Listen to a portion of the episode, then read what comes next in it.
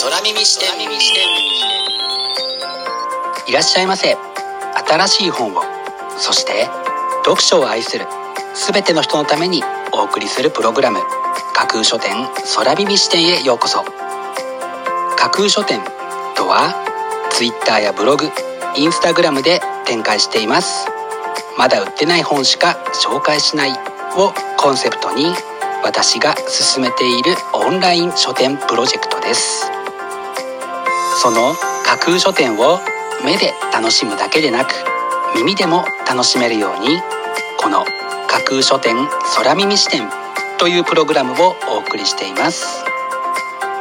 架空書店空耳視点は新しい本をそして読書を愛する人のためのプログラムですから読書の目を休めるためにページをめくる手を少しだけ止めて聞いていただいてもいいですしもちろん読書しながら聞いていただいても OK 気になったブックタイトルやトピックは読書ノートに書き留めておくのもおすすめです。読書の時間に限らず通勤や通学の時間の情報収集に仕事や勉強家事育児のちょっとした息抜きにぜひこの架空書店空耳視点に耳を傾けていただいてまだ売ってないこれから発売される本にどんな本かな？読んでみたいな？というイメージを大きく膨らませていただけたら嬉しいです。それでは参りましょう。架空書店空耳視点がまず最初にお送りするコーナーはこちら。架空書店アクセスランキングワイド版。架空書店が毎日発表している前日のアクセスランキング。Twitter やブログでの発表は1位から3位までだけですがここ空耳視点ではランキング発表の範囲を1位から5位までとワイドに拡大してお届けします。それでは早速参りましょう。ランキング第5位。小さな木あるがままに子育て。野村直子小林真希。親が望んでいることと子供の人生は必ずしもイコールではありません。というのが本書の帯に書かれたコピーです。今必死に育児をしているという方にまたそんな方への贈り物としても最適な一冊です。続いてランキング第4位。アーケーディア新装版サー・フィリップ・シドニー。英国ルネッサンス期パストラルロマンスの最高峰。ニューアーケーディア初の漢訳待望の復刊というのが本書の帯に書かれたコピーです。ニューアーケーディアの初版は実に1590年。歴史をくぐり抜けた普遍性のあるテーマの物語をじっくり堪能したいですね。続いてランキング第3位。ワンさぶ子の怠惰な冒険宮下奈都。幸せは小さなところに潜んでいるよというのが本書の帯に書かれたコピーです。宮下家の3年間を綴ったエッセイがその小さな幸せの形を描き出しているかのような一冊です。続いてランキング第2位。ゾルタンの白いナイフ西田博舞台は1960年代のヨーロッパ。一本のナイフにまつわるエピソードを中心に綴られたある医師の青春期。というのが本書の紹介文です。旅先での出会いがその後の人生に多大な影響を及ぼしたことが伺える一冊です。そして本日付のアクセスランキング。栄えある第1位はこちら。アナリティックマインド。最新のテクノロジーとデータ分析からスポーツの未来を探るというのが本書の帯に書かれたコピーです。野球やサッカーといったスポーツの勝敗はもはやデータ分析なしには語れないという時代を迎えました。そんな時代の要請を反映するかのように見事にランキング1位に輝きました。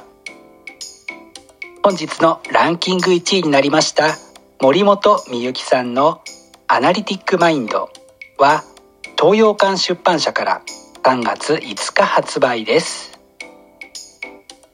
それでは本日のランキングをもう一度おさらいしましょう。第5位小さな木あるがままに子育て。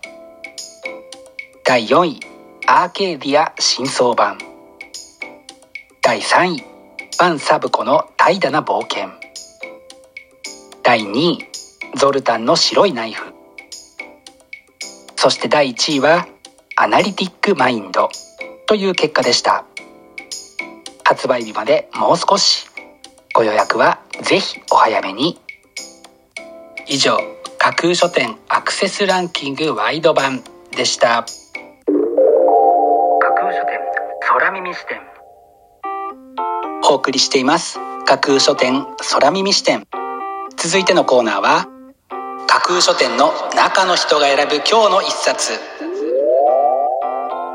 このコーナーではランキングにこそ入らなかった本や架空書店でのご紹介のセレクトから漏れてしまった本発売日より前に発売されてしまって架空書店の掲げるコンセプトまだ売ってない本しか紹介しないに合致せず泣く泣くご紹介できなかった本についてお話ししていきます。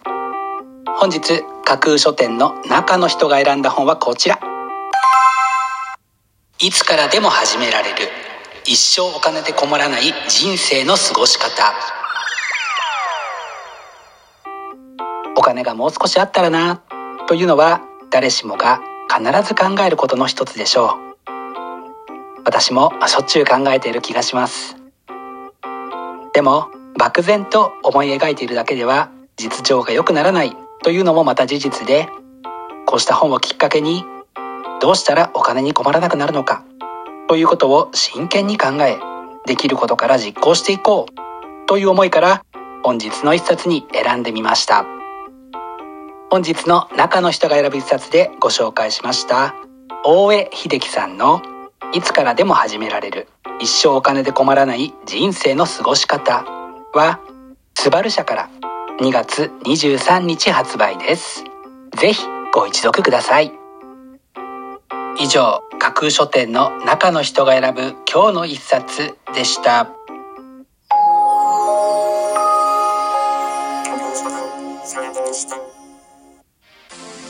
お送りしています。架空書店空耳視点。最後のコーナーは空耳視点限定でちょっぴり先出しする明日の架空書店予告編。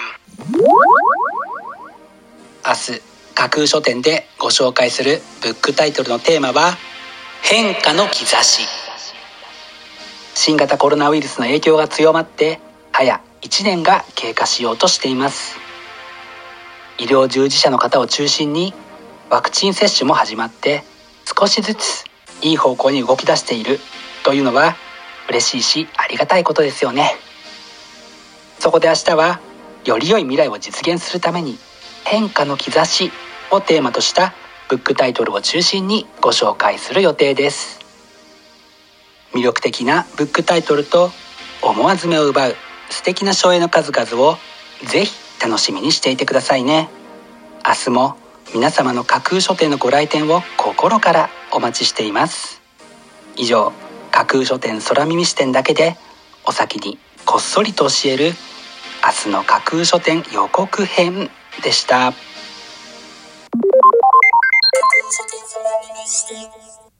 新しい本をそして読書を愛する全ての人のためにお送りするプログラム架空書店空耳視点架空書店の本店とも言うべき Twitter ブログインスタグラムでは架空書店独自のセレクトによる魅力的なブックタイトルとその書影をご確認いただけます。Google で架空書店と検索していただくと架空書店の Twitter のアカウントが一番見つけやすいと思いますのでぜひチェックしてください。また架空書店空耳視点ではこのプログラムのご感想やご質問などもお寄せいただきたいとともにぜひこの架空書店空耳視点のフォロワーにもなっていただけると嬉しいです。よろしくお願いします。架空書店空耳視点最後まで聞いていただいてありがとうございます。楽しい読書の時間をお過ごしください。本日はここまでです。またお耳にかかります。ごきげんよう。